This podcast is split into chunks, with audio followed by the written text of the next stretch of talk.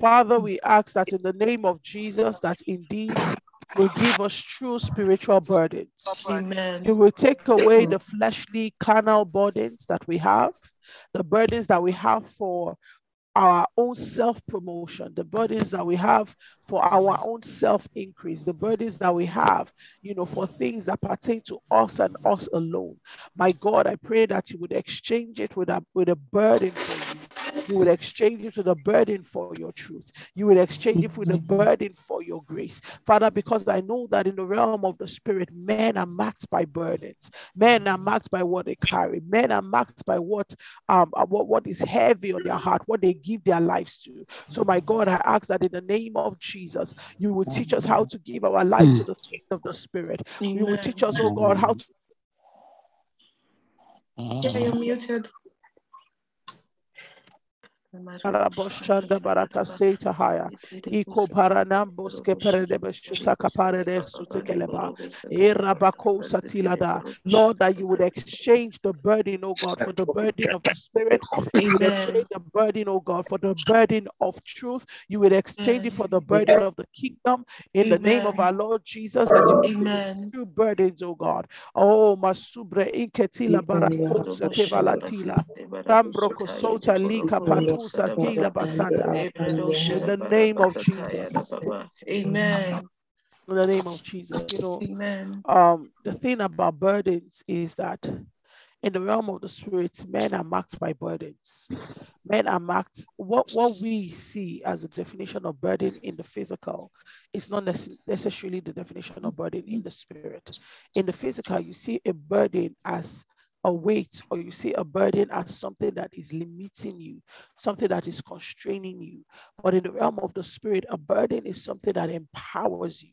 It is something that um, strengthens you. It is something that propels you. It is something that gives you access. You know, the Bible says that God was saying to Jeremiah, He says, Jeremiah, I have called you to be a prophet.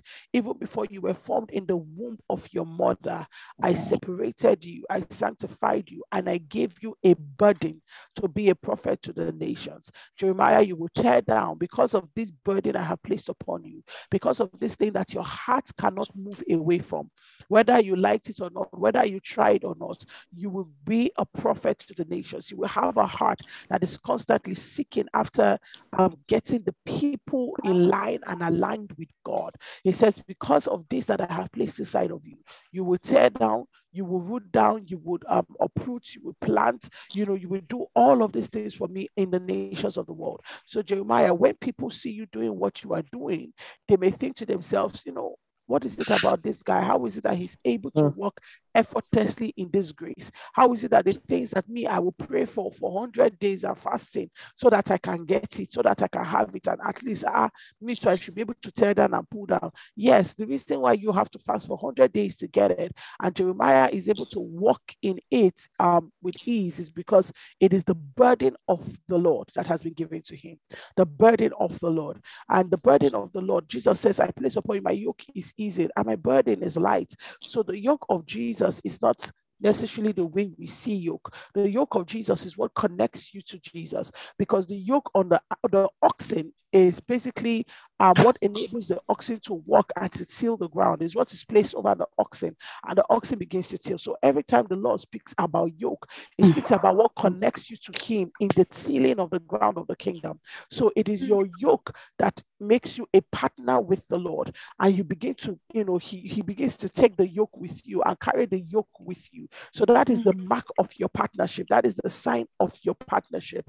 You know, it takes a burden to be able to access the resources of heaven. It takes a burden to be able to walk in certain dimensions with Jesus. It takes a burden to be able to access certain knowledge realms, you know, in, in, the in the kingdom or in the realm of the spirit, because your burden needs resources to survive. Your burden needs resources to do what it is burdened about. Your burden needs access. It is a burden that determines where you enter into easily when you enter into prayer, because the Bible says, "Set your hearts, set your treasures in heaven." You know, uh, for where a man's treasure is, the, that's where the man's heart will be. You so your body usually is is where your treasure is. Is what your treasure is. So that the moment you go into the place of prayer, if your body is you know, for the people, as soon as you start to pray, God is able to open up to you places in the heavens that pertain to the liberation of the people, that pertain to the deliverance of the people. Why? Because that is your body. So your body creates channels for you in the realm of the spirit,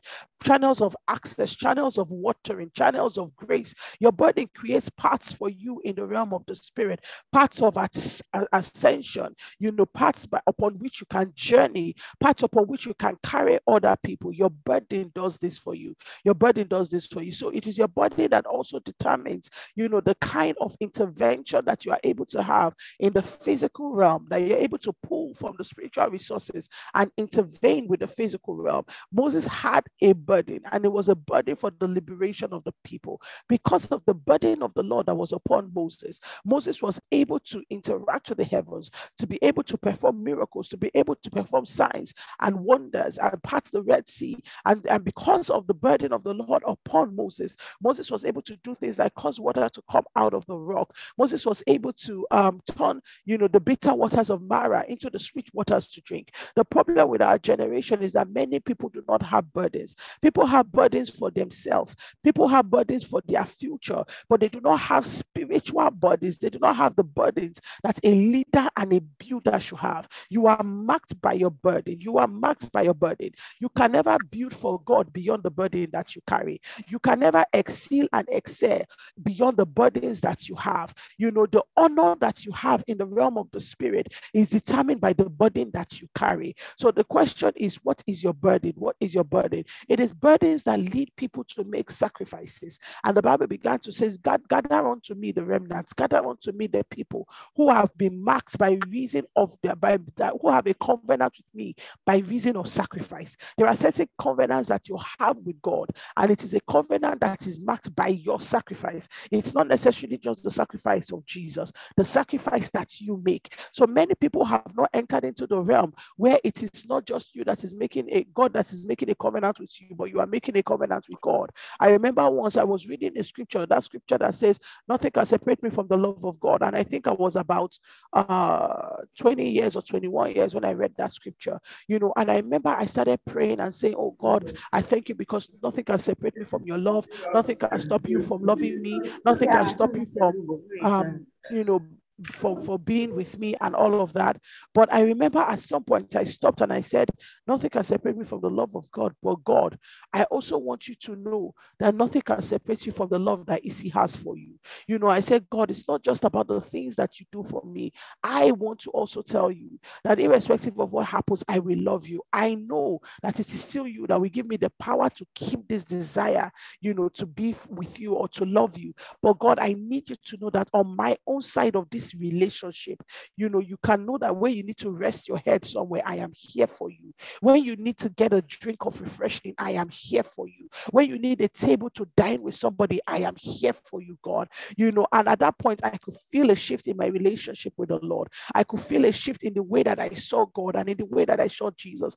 And it opened unto me a door of intimacy with the Father. It changed the way that I communicated with Him. It changed the way that I interacted with Him because who am I really that I should be able to create a resting place for the God of the whole earth? Who am I really that I should become a stream of refreshing for the one who holds the waters in his hand? But at the end of the day, this is why I am his child. This is why I am his son. The kind of service that the servants cannot offer to him, I can offer to him. The kind of satisfaction that the servants cannot offer to him, I can offer to him. You see, you are marked by your burden. Your burden determines the honor that you have in the realm of the spirit. So this morning, let's take that prayer point again and say, God, let me be marked by, by the right burden. Father, place the burden of the kingdom on my heart. Yes. My God, place the burden of the, of the kingdom in my spirit. Father, Jesus. when I arise to pray, let my heart be saturated with the burden that you are burdened by. My God, remove from me every kind of mediocre burdens, every kind of distraction burdens, every burdens that hell releases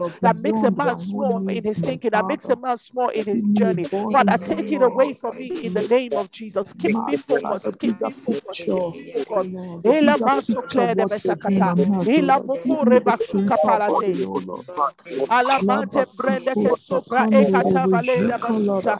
Eraka pashanda brakatele kesola barakase. People trusting people concerning Taliba Eh, Rabado Sakadele pashanda Bado balekisa Sataliba patala. Dosa Iso Rababa paraka Kazele sikanda Bado barada Jesus sota. Era ba ba ba ba ba ba Atalibadosa, ba ba ba ba ba ba Rakonde kasanda. Oh, keep Kapado, people us Satalibado, upon your way. Sakadele Keep people us Katalibadosa, upon your Yes, destiny. Keep us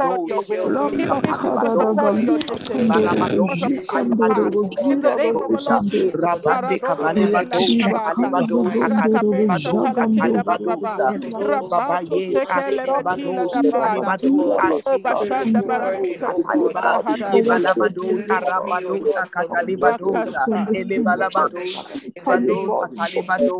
Talibadosa, Talibadosa, Telibadosa, Talibadosa,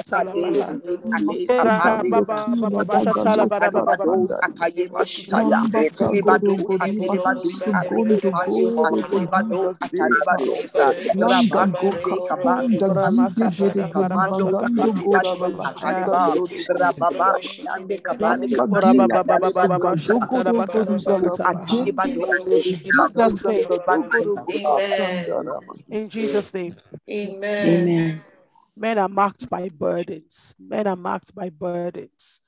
Men are marked by burdens. You are marked by what you carry. You are marked by what you carry. You know, um, yesterday when we began this journey, so there are two things that are resonating in my spirit, and I'm sure that the Lord will help me um, to bounce between the two and will help us to move um, between the two this morning as we pray. Um, first thing is where, where we started yesterday. Thank you. Where we started yesterday, we started talking about um, Isaiah 11, the seven spirits of God. And when I'm ending today, I will end in the last spirit that we didn't finish yesterday.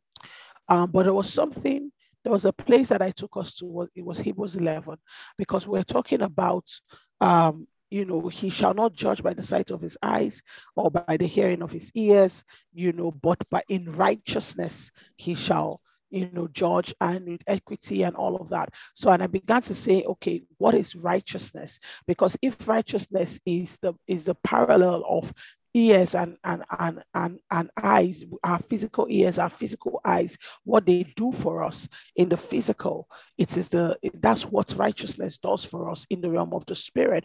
So i began to say that you know this means that righteousness um, is a spiritual you know uh, it, it's almost like the opposite of ears and eyes. Um, and righteousness is not just a state that you are in. Righteousness is also a place that you are in. Righteousness is also a way that you see, a way that you evaluate, a way that you um, imagine, a way that you know you see things. Is is is also a place from which you operate.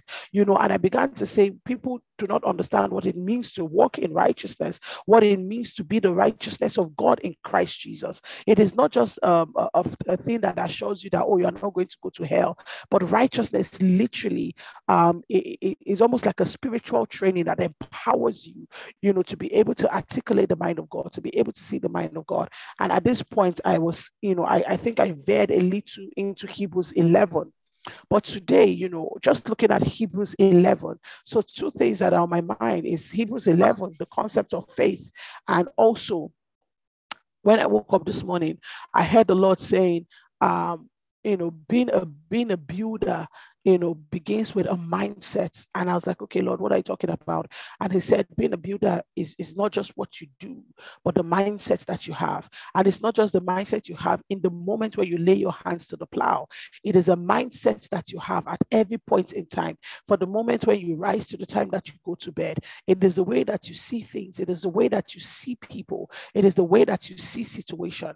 Being a builder um, determines, you know, um, how you evaluate. He said, what other people will walk past and call it nothing. A builder will walk past it and see it and call it resource. You know, he said it's a mindset that you have. Tell the people to have the mindset of builders. Tell my people to have the mindset of builders. He says, because there are so many resources that I have given to many of them that they are wasting. And there are so many opportunities that I have presented before them that they are not maximizing. He says, tell them to embrace the mindset of a builder.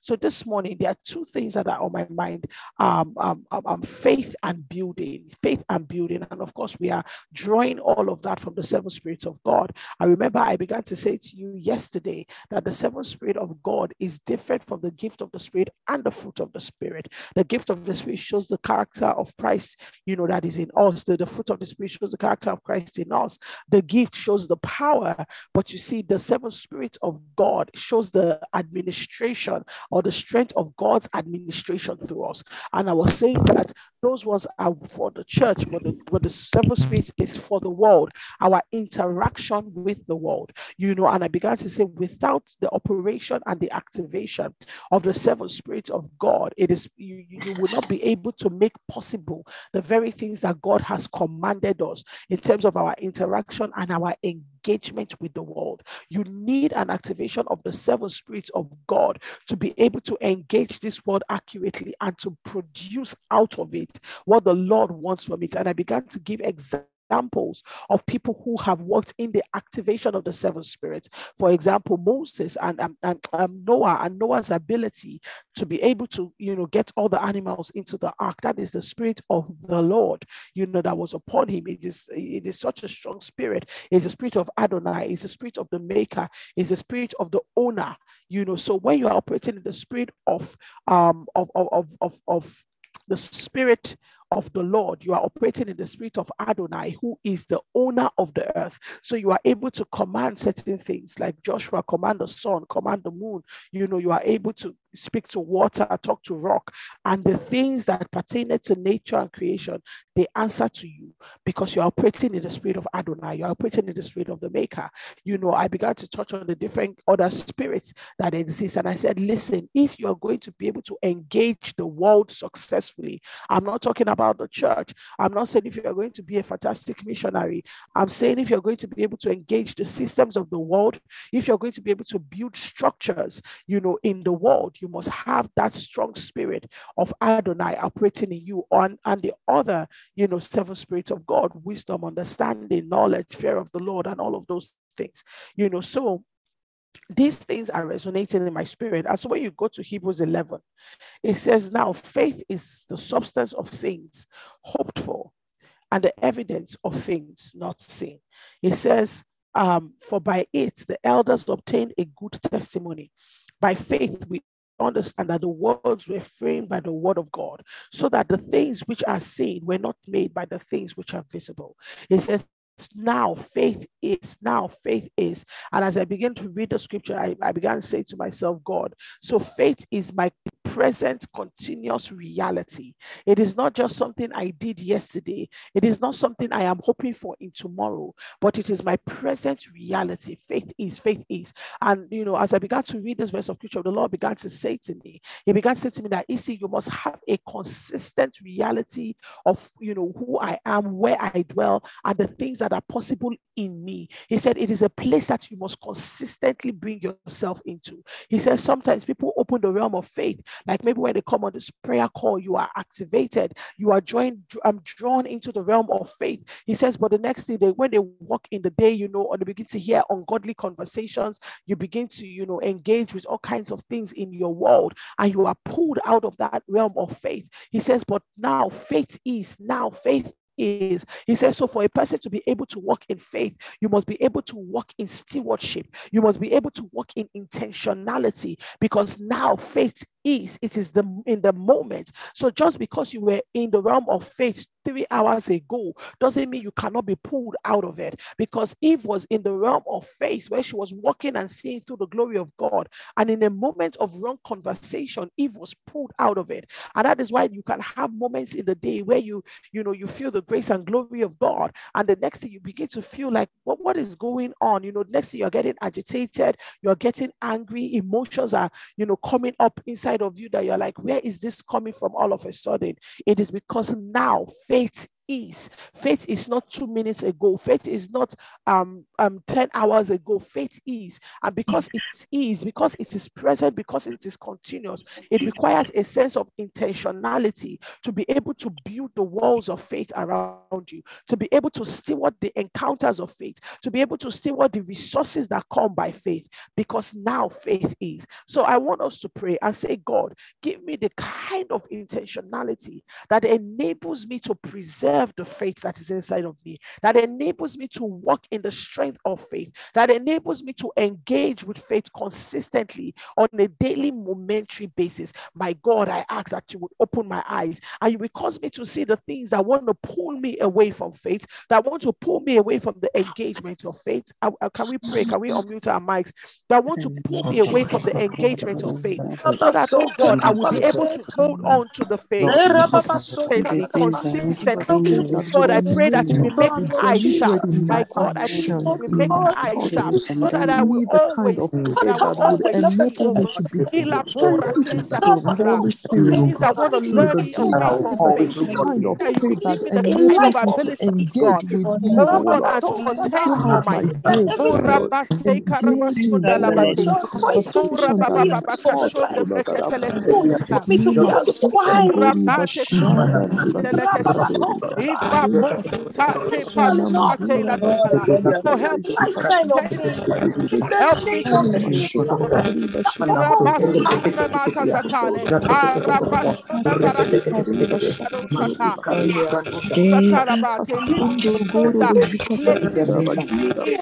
Ribasakadoriba. Iba tate palukate la Sanamahura dala. So help me. To contend for faith. Help me to contend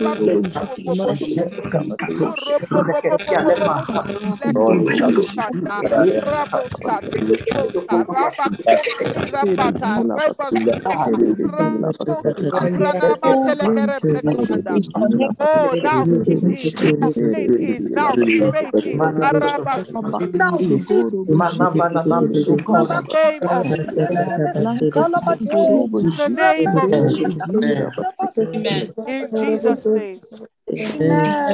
In Jesus' name. You know, no wonder the Bible says, contend earnestly for the faith. Because mm. faith is something you contend for. Faith is something you fight to keep. It is something you fight to retain. It is something you fight to hold. But the Bible says that faith cometh by hearing and hearing by the word. So, in order for you to um, not only have faith, but for you to increase in faith, you do it in the place of the knowledge of the word. You do it in the place of receiving the word. You do it in the place where you are constantly being bombarded by the word of God. And you know, when I talk about the word, yes, the foundational appearance and occurrence of the word is through scriptures. The Bible we know, this book that we hold, but there is also the word that God is speaking. There is also the conversations that God is having with you. There is the communication that God is pushing and streaming down the channel of your spirit.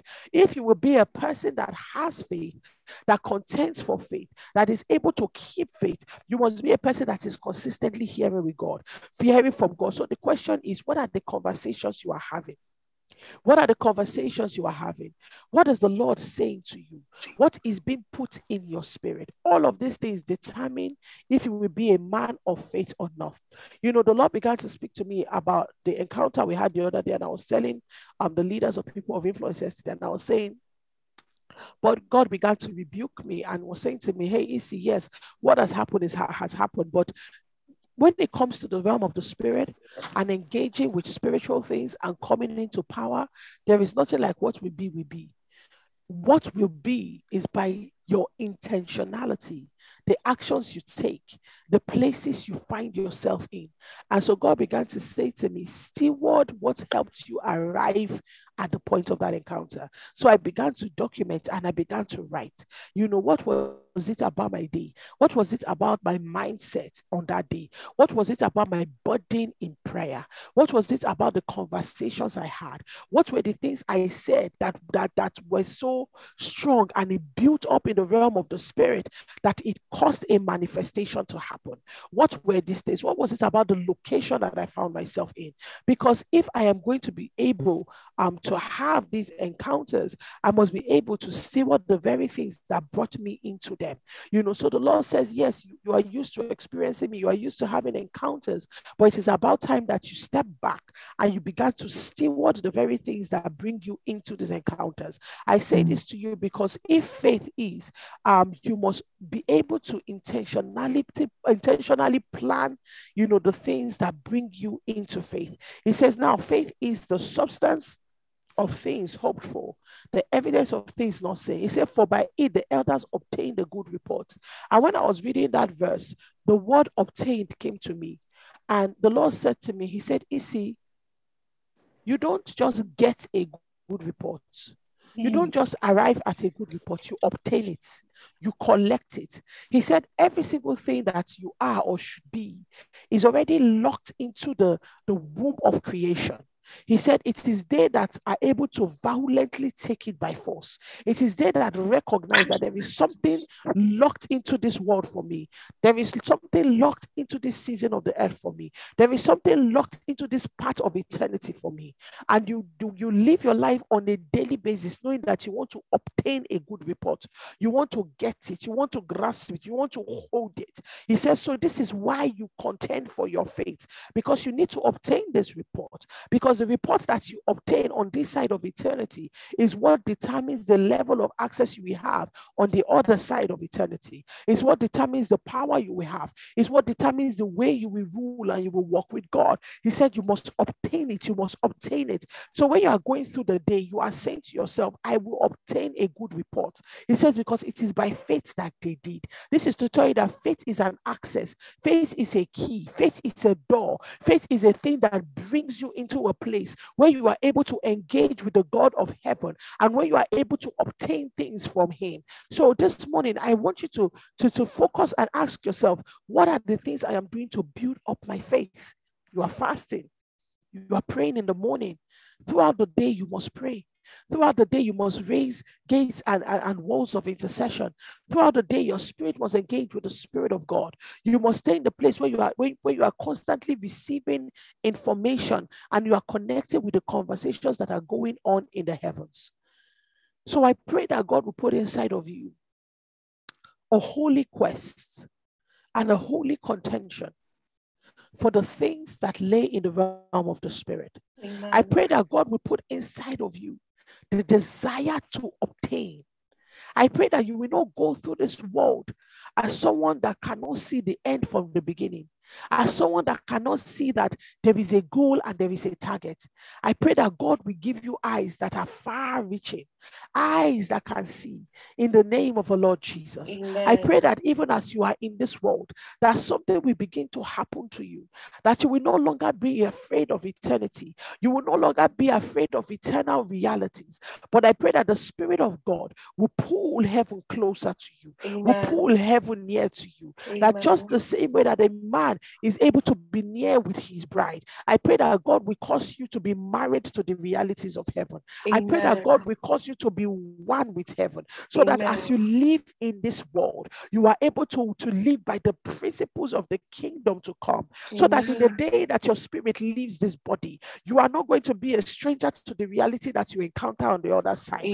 But you would have already begun to engage it while you are in the flesh. You would have already begun to engage it while you are in this body. I pray that in the name of the Lord Jesus, let, please unmute people's microphones. I don't want to hear one voice. You know, I pray that in the name of the Lord Jesus, that something will begin to happen in your spirit so that heaven will be near you, heaven will be close. Already begin to engage with spiritual things. You will begin to engage with spiritual things. You begin to engage with what exists in the realm of the spirit. You will engage with what exists in the realm of the spirit. Ora beka sokula basanda. Moshande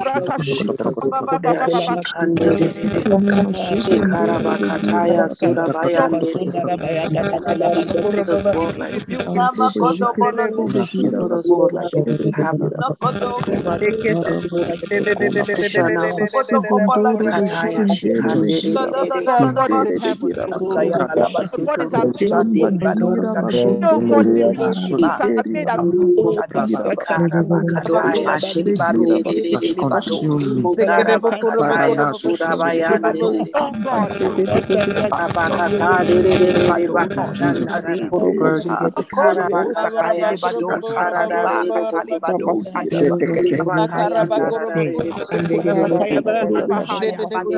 No more series. Intermediate Karabakataya Shikande.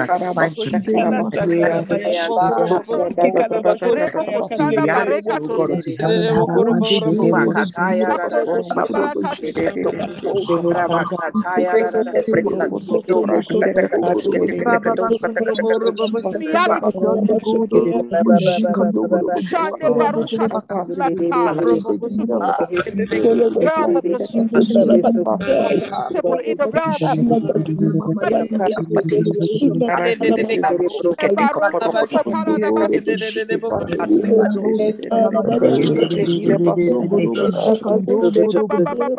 realm of the supernatural, in the realm of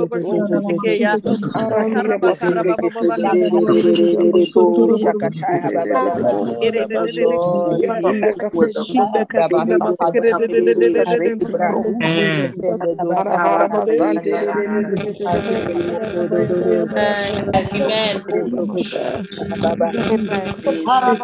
Amen. Amen. Yes, Lord, in Jesus' name. Amen. Amen. Um, this is why the Bible began to declare. This is why the Bible began to declare. You know, it says, We wrestle not against flesh and blood, but against principalities, powers, rulers of darkness, spiritual wickedness in high places, you know, um, and all of that. You see, the thing about the realm of the spirit is that whether you are in, whether you are conscious about the fact that you are engaging with it or not, it is engaging with you. Mm. And so that's why it says we wrestle not. It is a present reality. There is a wrestling going on. He says, but this wrestling is not against flesh and blood. This wrestling is not against mortal human things. This wrestling is not against the news on CNN or whether COVID vaccine is being released or whether another stream of virus. This wrestling is not against the things that are obvious and present. This wrestling is against spiritual wickedness in high places. This wrestling is against principalities and powers that want to steal the destiny of nations, that want to steal the destiny of generations. And he says, We wrestle we wrestle. It is a current reality. It doesn't matter whether you are on vacation or not. It doesn't matter whether you are in Nigeria or you are in Canada, you are in Netherlands. It doesn't matter what the economic situation of your land is or your nature or, or what the environment around you, whether or not, you know, like us in Nigeria, the light is constantly going off, the traffic is bad, people are angry everywhere in Lagos. It does not matter what the physical reality around you is. The, it is a spiritual reality that matters. It says we wrestle, we wrestle, we wrestle, we wrestle. So there is a constant fight that is going on. There is a constant wrestling that is going on. It, and this fight has nothing to do with whether or not you are ready for the fight or whether or not you know that the fight exists. The fight is fighting. There's a constant engagement that is happening. There is constant strategy that strategizing that is happening in the kingdom of darkness against you. There is constant strategizing that is happening by the hordes of hell. They are constantly pushing against your gate, whether you have a security guard or not. They are constantly pushing against your gate, pushing the boundaries of God, pushing the lines of protection around you, whether or not you are aware of it. So, irrespective of the physical peace that you experience, irrespective of how easy life is, the amount of money you have, or the wealth that you have, it doesn't matter. Hell is constantly fighting you. The Bible says the kingdom of God suffers violence. It suffers violence. The, the burden of the kingdom is the burden of the war and the, and the violence and the attacks that are on it. So there is a constant engagement that is happening. And my prayer for you is that God opens your eyes to see it. My prayer for you is that God opens your eyes to see it. Amen. The enemy does not wrestle with you based on what is obviously coming out of your life in a moment in time. The enemy wrestles with you based on what he has been able to observe is going to come out of your life in a season and in seasons to come. So the amount of attacks that happen to you in particular areas of your life is commensurate with the future that the enemy has been able to project concerning you. No wonder in that town where Jesus was born, in, in little Bethlehem, the Bible began to speak about how, you know, there, there at a point when the um, the king of that time, you know, the, the Herod also heard that, oh, the wise man said, you know, a king has been born and he's like, go and find the king and come back and tell me. When he realized he had been tricked, he's like, you know what? I cannot spot the exact person. I'm just going to kill everybody. I'm going to kill every baby that is two years and below.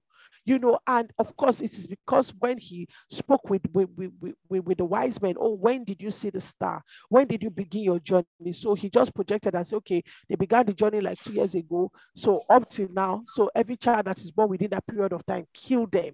So when you looked at that land or you looked at that nation at that time and you see babies being killed, for people who are carnal, you will sit back and say, ah, Africa is going through so much. Oh, hey, we don't even know, you know, God will help them. Let them have drink, good drinking water. Let them have this one. No, listen to me. The reason for the genocide is because of the destiny that the land carried. It is because they had observed and they had seen that a king is born in this land. So you see, the kingdom of darkness is constantly engaging you. The people that were there when Jesus was born, they did not know that a king had been born. The inn that they went to and said, please give us a room, that they said, sorry, we don't have a room for you here. They did not know that who was about to be born was the Messiah. If the innkeeper had known, I'm sure he would have chased everybody out of the executive suit and said, please make way, make way, make way. This woman has to give birth here. They would have called the biggest, highest doctor. But you see, the thing about God is that God hides himself. God hides himself. He said it is the glory of God. It's to conceal a matter, and it is the honor of kings to search it out. So part of the glory that you see in God, part of the thing that makes God weighty is that God conceals things. He, he is the best secret keeper. He is the best to cover a matter. That is why when I get into certain situations and I'm like, oh my God, I've made a mistake, you know, and God, please, I need you to keep me, protect me, cover me. Father, I repent. Lord, I should have done this when I was supposed to do it. I should have, you know, done that. Father, the consequence of this is that this is going to follow this. And I just go into the Lord. I hide myself inside the rock. I will push myself and find one corner in the rock of God's belly. And I just stay there. Guess what? God is the best secret keeper. God will cover you. If he, he will make a nation blind for your sake. You know, so um God conceals a matter. He says, but it is the honor of men, it is the honor of us to search it out. So the honor that we get is that we're able to see are able to spend time in prayer, in reading the word, to search out the things that are in the heart of God. So those people in the inn did not know who was coming, and it is the natural way that God moves. It is the natural way that God moves. Even the men in the, on the road to Emmaus, you know, they did not know why. Why does God hide? Because anything that comes out of God produces glory. Anything that comes out of God, anything you find in God produces glory. Anything you realize in God produces glory. So the Lord conceals the things that pertain to Him and the things that pertain to life, the things that pertain to everything, so that when you come and you search it out, because everything you discover, because Father, God is not a human being. Mm-hmm. God is a combination of, for lack of a word, words, codes, secrets. He's a sequence of intelligence. So mm-hmm. when you think about God, don't think about a man on a throne because God is a life force in himself. And everything that proceeds out of him, every substance, every comma, every full stop in God is a life in itself. It is a life that is vibrating. You see the way you see a woman's embryo and you look at it, it is small, it is tiny. You know, you can't view it to the physical eyes. A woman's um egg, and even when it has been fertilized, the embryo is so small that it has to be zoomed, you know, in or zoom out. I don't know what the word is now, zoomed in for you to see it. But guess what? That in itself is a life source. That in itself has the ability to produce life, has the ability to produce a human being. Every time I look at my baby, I'm um, Judah, because I had him through an IVF process, it blows my mind. And sometimes I tell my husband, I'll say, We saw this thing, this baby, this boy. We saw him as an embryo because when they're going to insert it into me, they showed us on the screen, here is your embryo. And you know, I said, Bobby, he was just cells. cells. I say, how did those cells mutate? It's becoming a human being that is living and telling me, Mommy, stop it. I said, My goodness, God is amazing. God is amazing. He is complicatedly awesome, you know, or awesomely complicated. I don't know the word, you know. So think about a being that can hide a human being inside of something that looks like just an egg, irrelevant, inconsequential. And if you don't engage that egg in the right season, it will wash out and it will just straight off as though it never existed. Think about the way that God thinks and the way that God creates and the way that you know God um engages human being or engages creation. God hides things because everything that proceeds out of God is a life source. So when you discover a portion of Him and you discover a measure of Him, you have come into um, the possibility of creating a realm and an atmosphere of life. Everything that comes out of God produces the life of God in and around the one that discovers it. So, this is why God works in secrets. So, because the things of God are hidden, you must understand that the enemy is constantly in search of, of, knowledge, is constantly in search of illumination. But because he lies in darkness and he is darkness in himself, he is not able to see, he's not able to understand, he's not able to evaluate, but he is an old crooked serpent. So Satan does not joke with information. If you go to, to the realm of darkness, I'm sure they have books, they have libraries, they are constantly taking down information. They are constantly observing your life. That is why the enemy, he knows the life of the patterns of the children of God more than the children of God. Because the children of God stumble into things and they're able to say, Oh, you know, uh, this thing just happened to me. Oh, I don't know. They don't steward their moment. But the thing about the kingdom of darkness is that they study you so that they will be able to destroy you and bring you down. So the information that you take for granted, Satan doesn't take it for granted. That is why the Lord began to say to me, Is it still what how you arri- arrived at praying? And the next thing, light is forming embryo behind. Still what is because Satan is not joking with it. If he was not looking at prayer rain before then, on that day he stopped and said, Wait a minute, something is happening on this platform. It is obvious that even though they are via Zoom, they can break through the heavens and they can cause the reality of Elohim to come down. So I need to study very carefully the pattern of their prayer. And if possible, go and um, go and pervert it so that they are not able to have the same kind of access that they had the day before. And so I say this to you because as God is calling you into the realm of faith, you need to think about the engagement that are happening in the spirit realm. For we wrestle, for we wrestle, for we wrestle. You must constantly see what is going on. So the wrestling that principalities, powers, rulers of darkness are having over a land space or over a person's life, it tells you the value of what is there. So he called for a wide scale killing of all the babies. Why? Because a king had been born. The same way in Egypt, in the time when Moses was to be born, the one that will eventually deliver the children of Israel from bondage. The time that he was born, the year that he was born, that became the time that they started looking and saying, wait a minute, these children of Israel, there are too many. They are reproducing at such a great speed. Let us kill them off. Why was it at that time?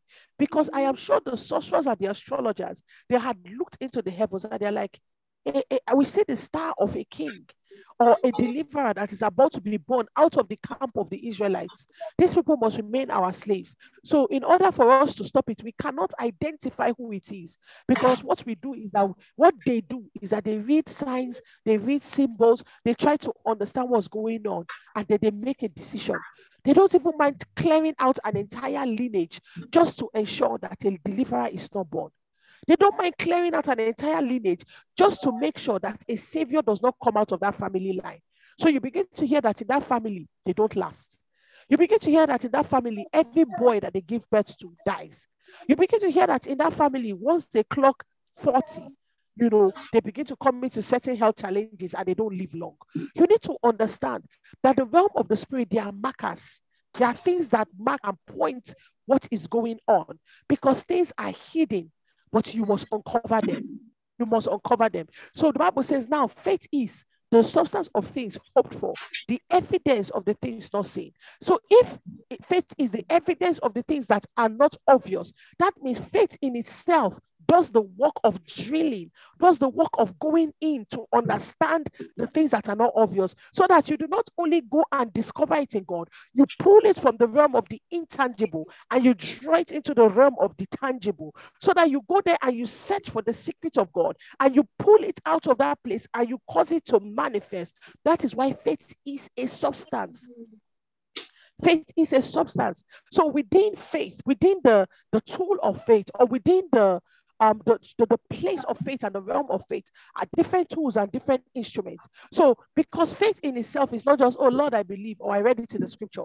Faith has work, faith has engagement, faith has rules and regulations that guide it. There are different orders in the realm of, of faith. There are orders, and I mean O R D E R. O R D E R, yes, order. There are different orders when you come into the realm of faith.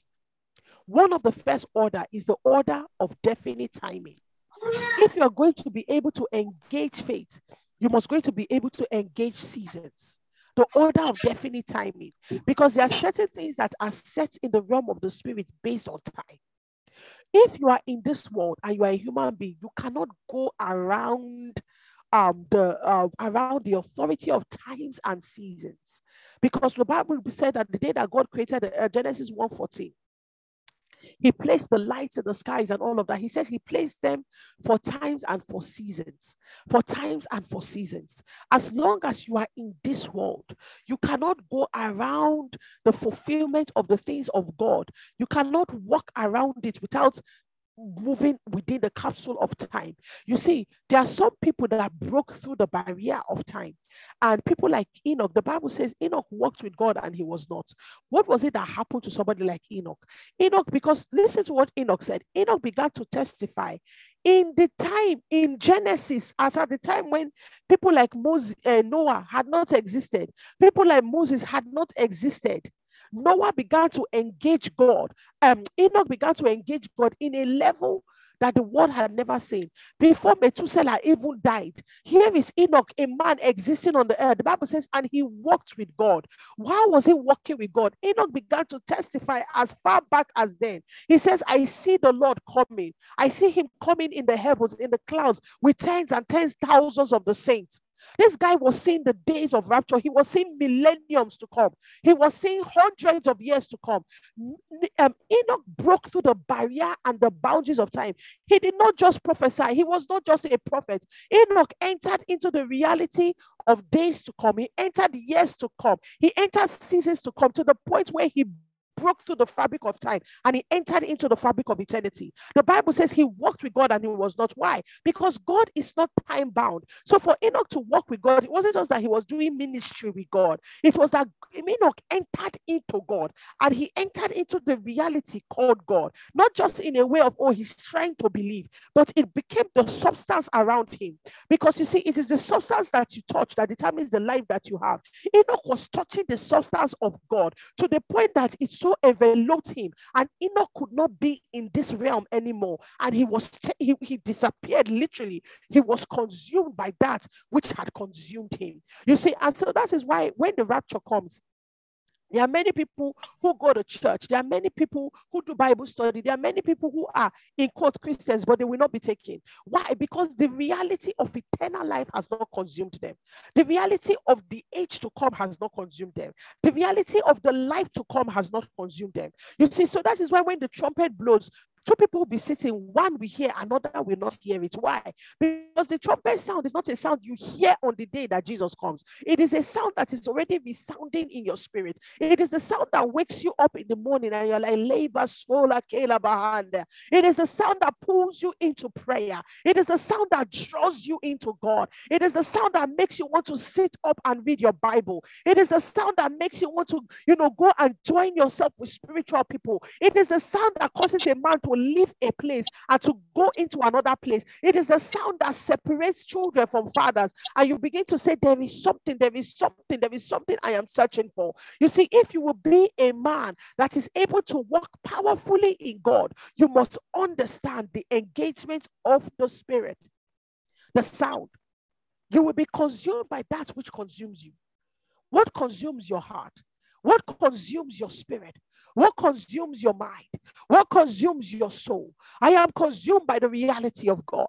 I am consumed by the reality of an age to come. I am consumed by the knowledge of the throne of God. I am consumed by the host of heaven that surrounds me. I am consumed that I sit under the clouds of witnesses. I am consumed by the knowledge of the blood of Jesus. I am consumed by the fact that there is a voice that speaks over my life. It is not just the voice of my prayer, it is not just the voice of my physical father's blessings, it is not just the voice of the people that are around me. There is a voice that speaks over me, and it is the eternal voice of the blood of the Lamb. I am consumed by the fact that, irrespective of where I go, I have the backing of the King of Glory. I am consumed by it, and this is why I can come into the reality of what consumes my heart. What consumes you this morning? What fuels your heart? What fuels your mind? What fuels your spirit? This morning, I want you to ask the Lord, consume me. Let the reality of the kingdom of Zion, let it consume me. Let my heart be filled with the reality of this kingdom. I want you to pray, pray this morning. Let my heart be filled with the reality of Zion. Let my heart be filled with the reality of the age to come. Let my heart be filled with the reality of the days that are ahead, the days of the kingdom. My God, fill my heart. Let the light of eternity, let it be lit inside of my soul. Let the light of eternity. Let it be lit inside of our heart, oh God. Let the eternal light, let it burn inside of me. Let it burn inside of me. Let it burn inside of me. Oh, Father God,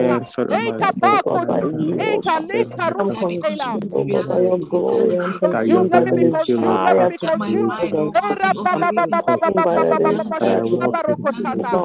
I drench my heart in the knowledge of Christ. Drench my heart in the knowledge of God. Drench my heart in the knowledge of heaven.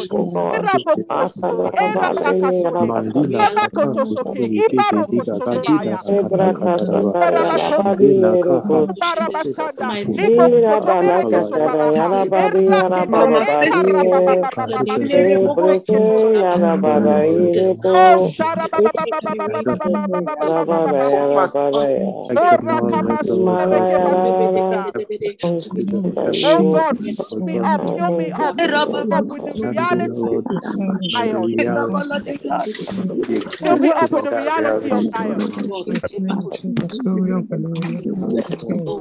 Name of Jesus.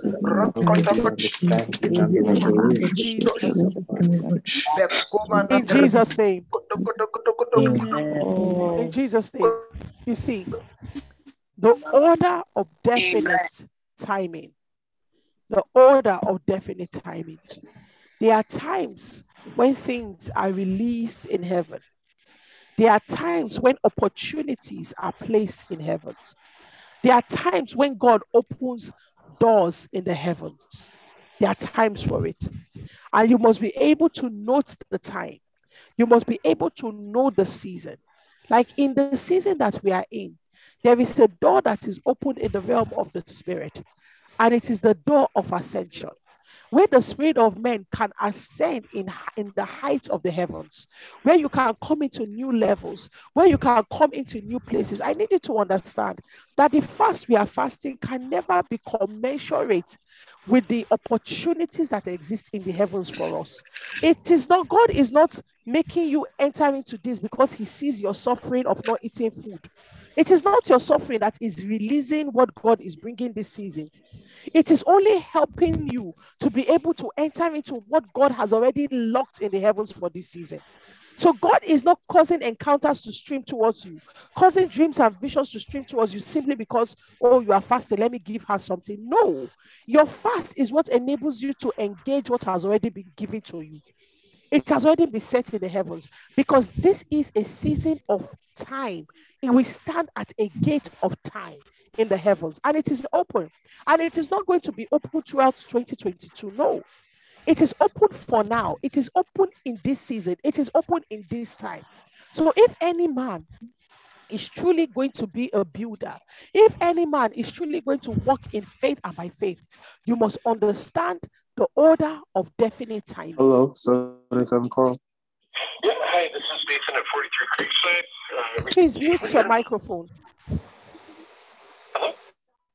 Hi, please mute your mic. Please mute your mics. Thank you so much. Please mute your mics. Thank you. So, if any man must will be able to build, you must order the, uh, understand the order of definite timing. Another order that I want you to understand is the order of clear leadership. So there are different orders: the order of clear leadership, the order of definite timing, the order of ideas, ideals, and creativity, and the order of definite location. The order of clear leadership is uh, is what determines what you can engage, what you can have, where you are going, and what follows you on that journey. Please mute your microphone. Thank you so much. Thank you. Um, so in this season that God is calling you into, because because um where you are, let me see if I have been muted. Okay, thank you so much. Because where you are and what you receive is usually determined by who you follow. And I'm not talking about um, church leadership as we have known it all these years. That's not what I'm talking about. I'm talking about who is leading your life, what is leading you at every point in time. You need to understand how the enemy works because what is leading you determines where you are going. What or who is leading you? The reason why the enemy will entangle a lot of people in drama is because as long as that drama is what is leading you, you will never go further than that drama in life. As long as it is pain that is leading you, you will never go further than that pain. You will be in physically, you probably will be getting promoted at work and all of that. But in the realm of the soul, in the realm of the spirit, you will never go past that pain. So you will never be able to engage all the tools. You will never be able to engage all the resources, all the strength, all the possibilities, all the gifts that are available to you spiritually. Because why you are entangled by that pain, and it is what is determining everything that you do. I tell people, I say, look, I don't engage with people based on how they engage with me. I engage with you based on the reality that God has shown me concerning you. I am who I am, irrespective of who you are. You know, so even if you are wicked, it doesn't mean that I will not become wicked because you are wicked. If I do that, that means you are my leader, and you are not my leader. Christ is my leader. The person that I um that I pattern my life after is not you. The person that I, the principles I pattern my life after are not your principles. I pattern my life after the principles of Christ because the principle that patterns my life determines the strength that comes out of my life. So that is why it is possible for me to live in the in the midst of all kinds of things, but yet I am not moved, I am not corrupted, I am not shifted by it. I am who I am because God is who He is. Not I do not change or I do not mutate because of the people around me. I stay focused on how God is moving. The movement of God determines the movement of my life. So it is possible for you to hurt me, and I can still love you, and I can still pray for you, and I can still bless you, and I can be the one to even pull you into reconciliation with God. I can be the one to do that. You know why? Because I am who I am, irrespective of what you do. And my responsibility and calling towards you is based on what God has told me my responsibility towards you, not what you do. I am not released of the burden of your life and the burden of engaging with you simply because of the pain you have caused me. I am relieved of it the day that God releases me from it. That is how I work. So, because you, you need to ask yourself, what is leading me in this season? Because you will never go further than what is leading you. Do not be led by bitterness. Do not be led by fear. Fear has nothing good to offer you. Fear has nothing good to offer you. As a matter of fact, you must be very careful about the current culture of the world that validates fear, that has not created a culture of seeming blessedness around fear. So it is almost as though, you know, everybody's like, you know, I have a phobia for, I have a, everybody has one thing now that is, it's almost like it has become fashionable to be fearful. Be very careful of that culture because the moment a thing goes from the realm of the spirit and that enters the realm of manifestation, know that it has made a giant leap for the kingdom of darkness or the kingdom of light. By the time it now moves from the realm of manifestation into being accepted by people and enters into culture, just know that it is about to keep generations to come bound. So this is something that we should be fight. We should have fought and kept at bay for a while for and leave it in spiritual realm. Let them just be saying, "Oh, people are oppressed by certain spirits," and when you hear it, let it be shocking to us. But the fact that it has left the realm of oppression and has now entered the realm of culture, know that what it is coming for is generations. So you want to be careful about what is leading you in every season, because even if you die, you cannot change the guard of leadership simply because you have died. Because everything that you make a covenant with, you are covenanting the next generation to it. As long as you are the mother and as long as you are the father, and as long as the next generation has not risen to the point of realization, so that they begin to break the chains and to cut loose themselves from everything that you agreed to engage with, they will be slaves onto the same thing. So what you say to yourself, oh, I am just hype, I, I put this one, I'm just this it is automatically you are covenanting your seed to it. How is it that people can say, oh, this person has depression, their children to have depression? This person is bipolar, their child has bipolar. How are things transferred in family lines? How are intangible things transferred? This is what I am trying to teach you. So, your deliverance and your liberation is the deliverance and liberation of generations to come and nations and and people and continents and even races. Your liberation is the liberation of even mm. a whole race in itself. Be careful about what is leading you. Constantly ask yourself, what is driving my decision in this season? Is it the position of God? Is it the leadership of God? Is it the wave of the Spirit? Or am I being led by selfish ambition? Or I being led by my need to prove that, you know what, I am still existing, I am still doing it right, I am still making it in this world? What drives me? What is leading me? Because the direction in which it is going is where I will go. Anything that has come out of hell will only end up in hell. It can never end up in heaven. It can never end up in the kingdom of God. So, as long as you are following that demonic spirit and that demonic engine of Satan, you would only end up where he's going to end up. I can assure you that. So, you must consider what am I being led by? The Bible says, as many as are led by the Spirit, they are the sons of God. Because what leads you determines whose child you are. The Bible says um, that um, you, you become a servant to Him that you yield yourself to obey. There are many people that have received salvation, but they have become servants to death, servants to fear, servants to pain, because they are constantly obeying the call of Satan. They are obeying the call to fear. They are obeying the call to shame. They are obeying the call to revenge. They are obeying the call to anger and you are a servant to him that you yield yourself to obey. You yield it calls it yield. You allow yourself be drawn into it. You yield you give yourself to it. So this morning i want you to pray and say i am i do not yield to darkness. I do not yield to the kingdom of darkness. I do not yield to demonic um uh, spirits and demonic principles. My eyes are clear. I see things for what they are. My leadership is christ. My leadership is god I follow him, and it is only the kingdom of Uh, of heaven that takes me by the hand and leads me into the places of light and glory. I am led by the Spirit of God. I am led by the truth of God. I am led by the grace of God. I decree and I declare that in the name of Jesus, I, my spirit is led by God. My children are led by God. Generations to come are led by the things of heaven because I am led by the Spirit. I am a son of God. I am a son of the Most High God. I decree that every other thing that has led me into break the hold from me. I the chain from me. Eyes are open in the name of Jesus. I will not be lured into any form of captivity. I will not be lured into I decree and I declare that the only leadership over my life is only leadership over my life is and I'm led by I am led by I am led by truth. I am led by God. Led by I am led by forgiveness. I am led by the I am gift of the led Spirit. I am led by the fruit of the Spirit. I am led by the heart of God. Children are No, Sunday, led Baba, by Baba, the Baba, Lord.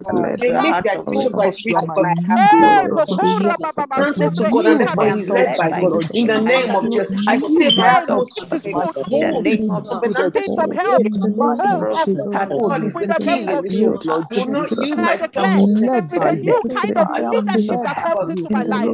Debo The leadership of Jesus. It is the leadership of the oh Lord. It is the leadership of the Holy Debo Spirit. In the name of Jesus, I take Oh the Lord, you will guards lead over me, my you will life. lead me, and I I take the guards over my life. I decree that the guard over my life are the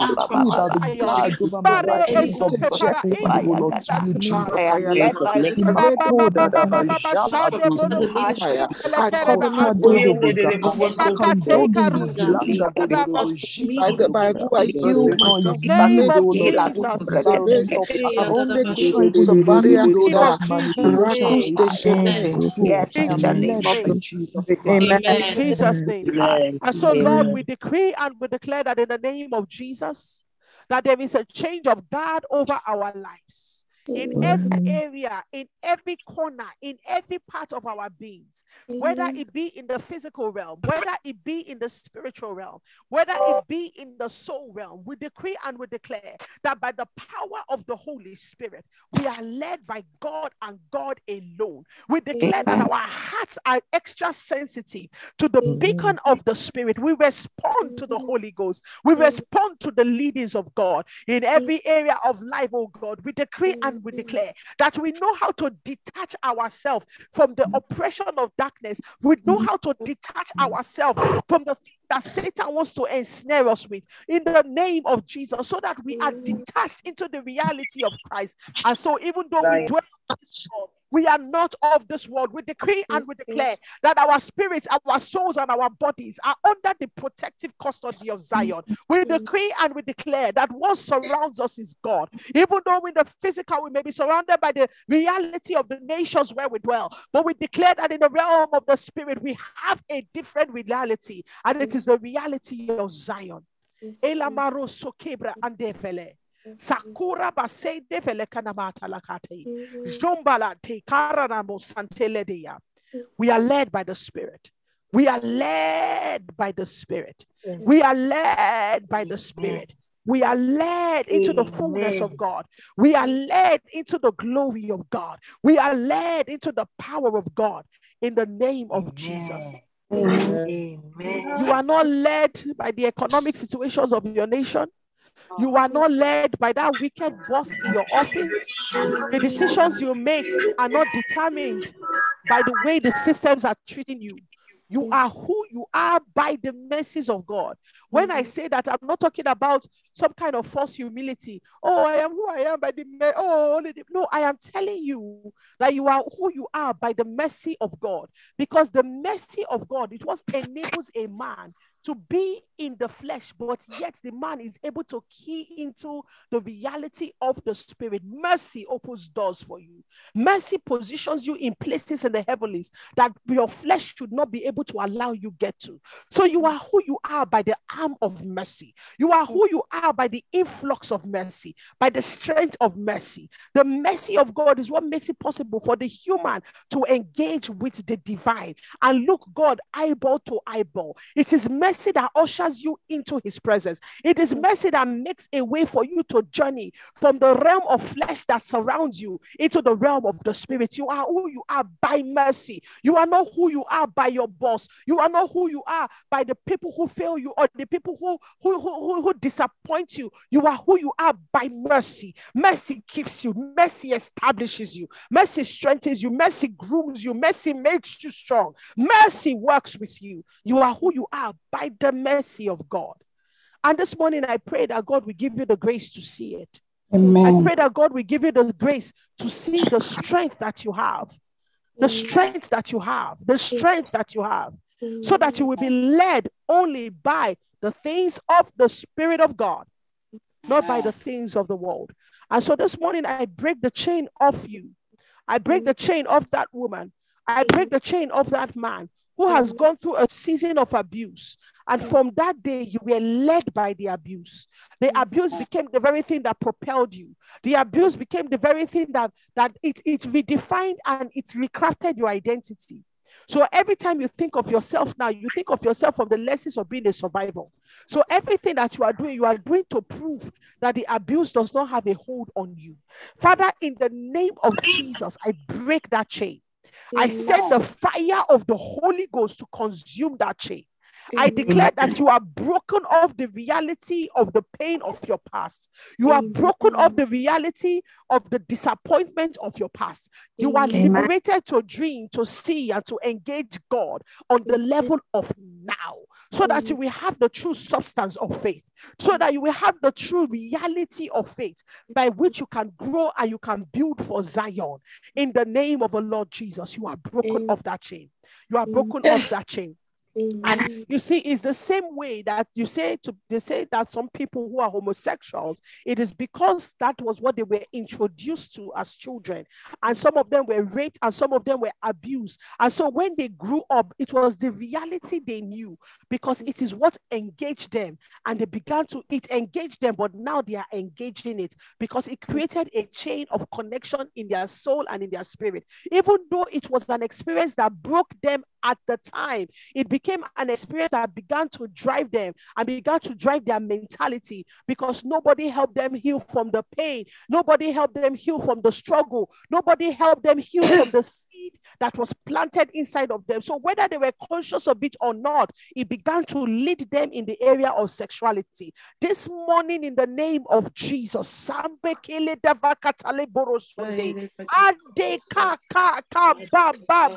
You do not have to pay the price for the rest of your life based on In something that happened to you. By the blood of Jesus and the fire of the Holy Spirit, I decree and I declare that the chain is broken, In that the chain Jesus' is broken. My God, In send your fire name. from heaven and Thank Holy consume every chain, consume In the chain Jesus' of the captivity of hell, consume it in the name of Jesus. That which makes Satan wants to lock up giants in small corners in hell, Thank you, locking up giants and keeping them enslaved to the pain and the reality of the past. My God, I say, let the Amen. day start dawn in the hearts of your people. Let the light of God break through into their In souls. Let them Jesus' name. realize that they are Amen. no where they Amen. used to be. In the name of the Lord Jesus, I see Spirit. I see Amen. Spirit. I call for Yes, Lord. deliverance and I call for Jesus' a name. liberation. And I challenge that Amen. demonic spirit. Amen. Mando kopasada. I say, loose them and let them go. Say, loose them and let them go. In In Jesus' the name. name of Amen. Jesus. Kaya batundu In balakata. Jesus' name. Ekosade. Madesapata. Balatela. To be enslaved persistently. Yes, The Lord. cycle of the Rabo. brokenness of the Alebado. past. I Talabados. decree that by the blood of Jesus, I have the ability Hallelujah. to leap Mado. out of the shackles of hell. Balabados. Who loose a Halibados. feather that flee out of the snare. Jesus' name. Mazele baraba baba. Kodalabado. Talibado. Sakatalibado. Satalaba. Ate rapo Rabade. Hadi kabado. Sotalebado.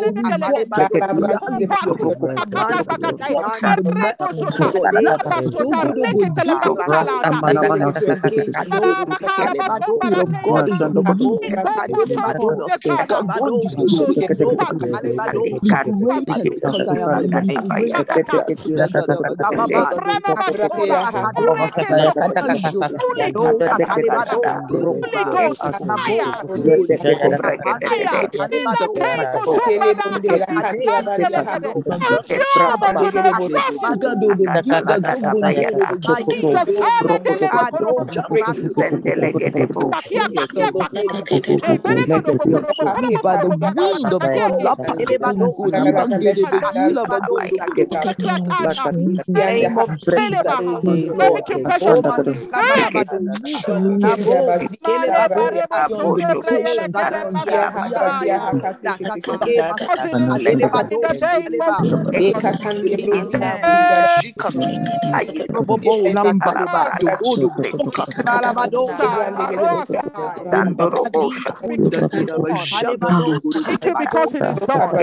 written in the name of Jesus. Amen. Hey! Robobo, Lamba, Dodo, Dodo, Thank you because it is done. Because it is finished. It is done. It is done. It is in the name of Jesus, for your mighty deliverance. Thank you, Jesus, for your mighty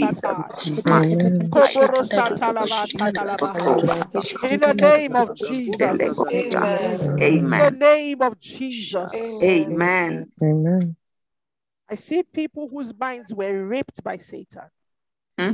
He came and he consistently raped your mind, consistently took the virtue out of your mind, took the confidence out of your mind.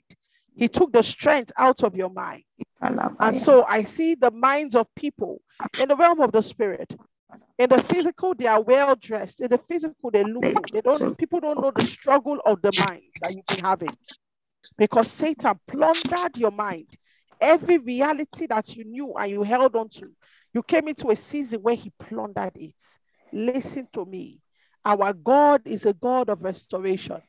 Our mm. God is a God of salvation. The Bible says he's able to save even unto the uttermost. Wherever mm. your mind can go to, wherever your soul can go to, God's hand can reach further than there. The Bible says, even if I lay my bed in Sheol, even if I lay my bed in the pit, you are able to reach me. And so I pray for you in the name of Jesus. And I declare that the hand of God that is a constant extension, that it extends to find you, it extends to locate you, and it extends to pull you out of that wormhole that Satan sought to throw you into. It pulls you out of there into the reality of who you are in the name of Jesus. Amen. Kemando sekemea. Jombe beleda sikopaya. My God, my King, he who saved me in the day that the enemy sought to take my mind, he who liberated me and he pulled me into the mind of Christ and he drew again the boundaries of the mind of Jesus around me. I pray that you will save your people. I pray that you will liberate your people. And I pray that once again you will draw the boundary lines of Yes, the mind of Christ around them. Yes, Jesus, the boundary lines of the mind of Christ upon us. Sabutai, Kelanatai, Zikanda Fatai. Somebody is being delivered right now. Somebody is being Amen. delivered right now. Somebody is being Amen. delivered right now. Amen. Masoke, masoke, masata, kelena, ne, ne, ne, ne, Amen. sanda. So vrekeleke sukaba. God is showing somebody the root of it, the root of it. You are not seeing it again from the eyes of other people, but you begin to see all the seeds that Satan planted.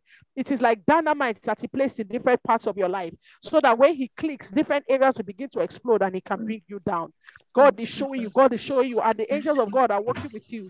They are removing the landmines, they are removing the landmines that Satan has planted in your life, the explosives that he planted, so that you can self sabotage. Today, the angels of God begin to do a work in your spirit, and they are removing those landmines. You will not sabotage the good that God is bringing. You will not sabotage the beautiful future that God is bringing. The next marriage that God is setting you up for, you will not sabotage it in the name of Jesus. But you are liberated to see things clearly, and you are your eyes are not discolored by the past. In the name of our Lord Jesus. Amen. Ale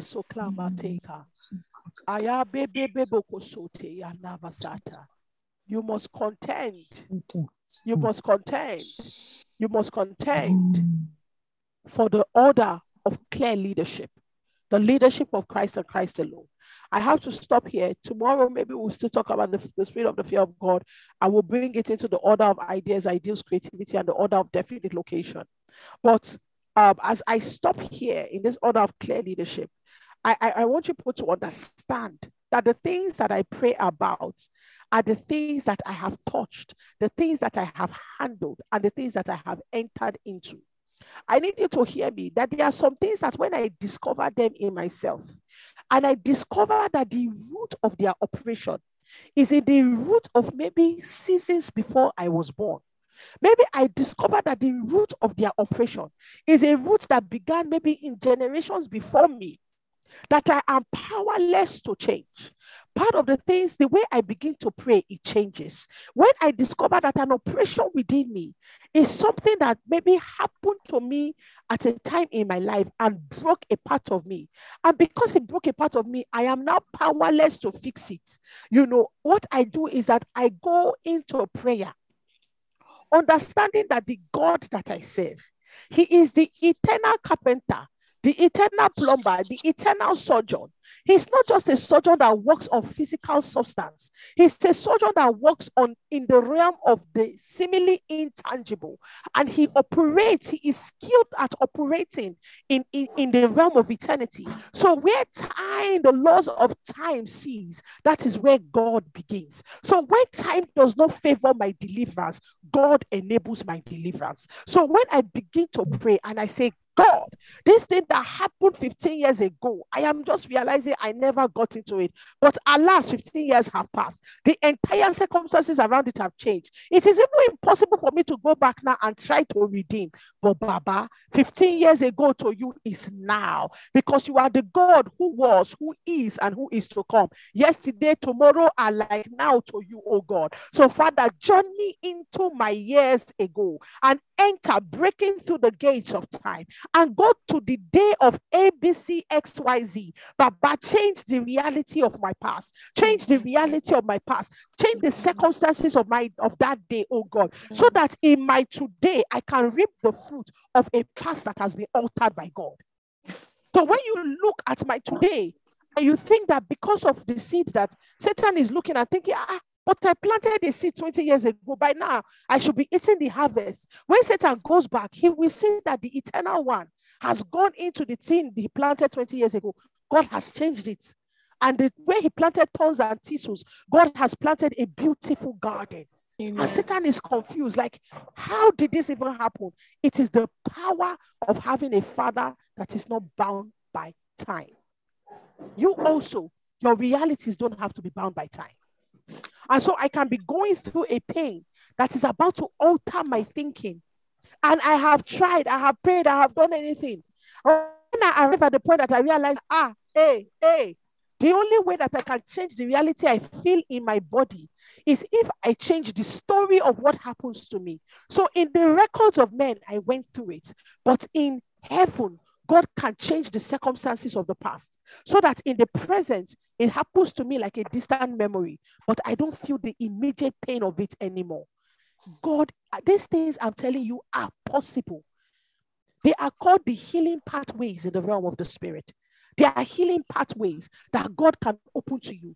There are pathways of restoration. There are pathways of rebuilding. There are pathways of deliverance that God can release onto you. God can release it onto you, but you have to invite Him in. So last year, Satan was about to corrupt the things that I built. And so I went through such extreme pain that it was about to break my reality concerning God. And at that point, the Lord met with me, and the Lord said to me, Issy, are you going to hold on to this and allow it become the new leader of your life?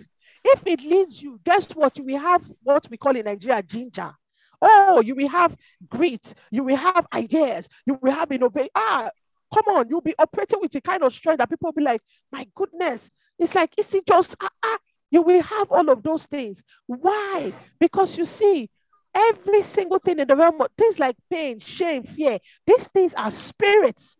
They have they, are, eh, they have bodies, spiritual bodies, and they have capacities and abilities because they are operating from the second heavens, the third heavens, the fourth heavens. So they have capacity and they can empower the people who give themselves to them.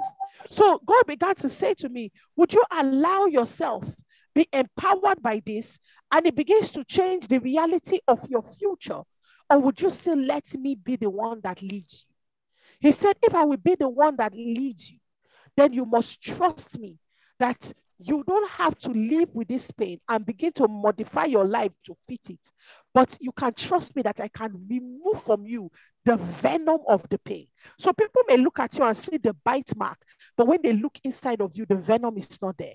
It's just like the apostle. He says the snake bit him and held on to his hand, but he shook it off into the fire and he continued as normal. The snake that bit him put the venom in him, but the venom was deactivated by God. God said, I can deactivate the effect of the venom inside of you, and I can shake up the viper and put it in the fire so that when people look at you, you become a miracle worker. And the very thing that clung to your hand that they expected to kill you, it becomes the very ministry of deliverance that you bring to other people. God said it is possible, but will you trust me?